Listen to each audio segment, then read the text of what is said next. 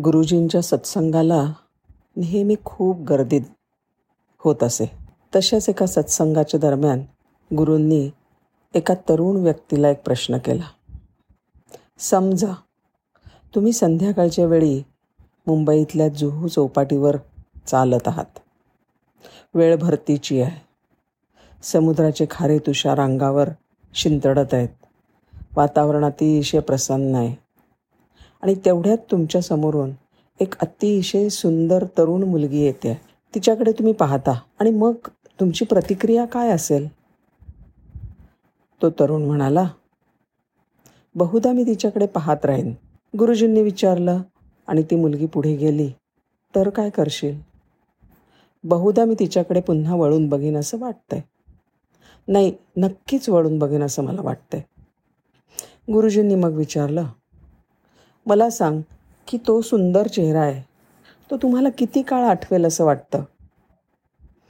थोडा विचार करून तो तरुण म्हणाला मला वाटतं आणखीन एखादा सुंदर चेहरा समोर येईपर्यंत किंवा एक पाच सात मिनटापर्यंत आठवेल.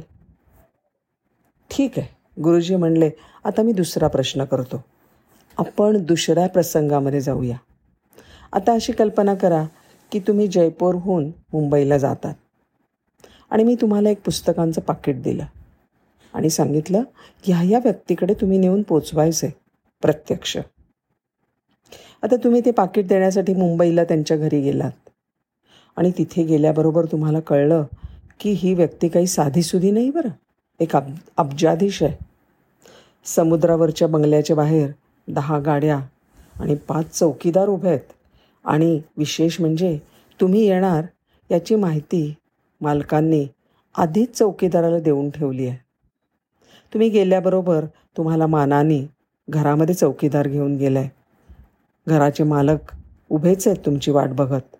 त्यांनी तुमची मोठी आदराने विचारपूस केली. घरामध्ये बोलावलं. स्वामीजींच्या विषयी चौकशी केली आणि आग्रहाने जेवू घातलं. चौकशी दरम्यान तुम्हाला त्यांना कळलं की तुम्ही ट्रेनमधून आला आहात. मग हे कळल्यावर तुम्हाला तुमच्या घरी त्यांनी आपल्या कारमधून सोडलं. एवढंच नाही तर तुम्ही पोचल्यावर फोन आला त्यांचा की तुम्ही नीट पोचलात का? आरामात पोचलात का? आता सांगा अशा ह्या व्यक्तीचं तुम्हाला किती काळ स्मरण राहील?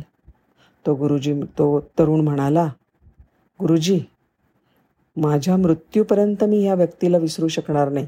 ते उत्तर आल्यानंतर गुरुजींनी जमलेल्या सगळ्या मंडळींकडे वळून पाहिलं आणि म्हणाले बघा हे खरं जीवनाचं वास्तव आहे. एक अत्यंत सुंदर चेहरा अगदी थोड्या वेळासाठी आपल्या लक्षात राहतो. पण एक सुंदर वर्तन मात्र आयुष्यभर लक्षात ठेवलं जातं. आपल्या स्वतःच्या चेहऱ्याच्या आणि शारीरिक सौंदर्यापेक्षा आपण इतरांशी कसे वागतो त्यांना कसा सन्मान देतो? त्यांना कसं योग्य रीतीने वागवतो? त्यांना किती प्रतिष्ठा देतो? ह्या आपल्या वागण्याचं समोरच्यावर जास्त प्रभाव पडतो. ते त्याच्या लक्षात राहतं. आणि त्याच्यामुळे आपल्या आयुष्यामध्ये चांगल्या वागणुकीला स्थान देणं खूप महत्त्वाचं ठरतं. हो ओके नाही? आपलं स्वतःचं आयुष्य स्वतःसाठी सुखद बनतं आणि इतरांसाठी अविस्मरणीय बनून जातं. नमस्कार.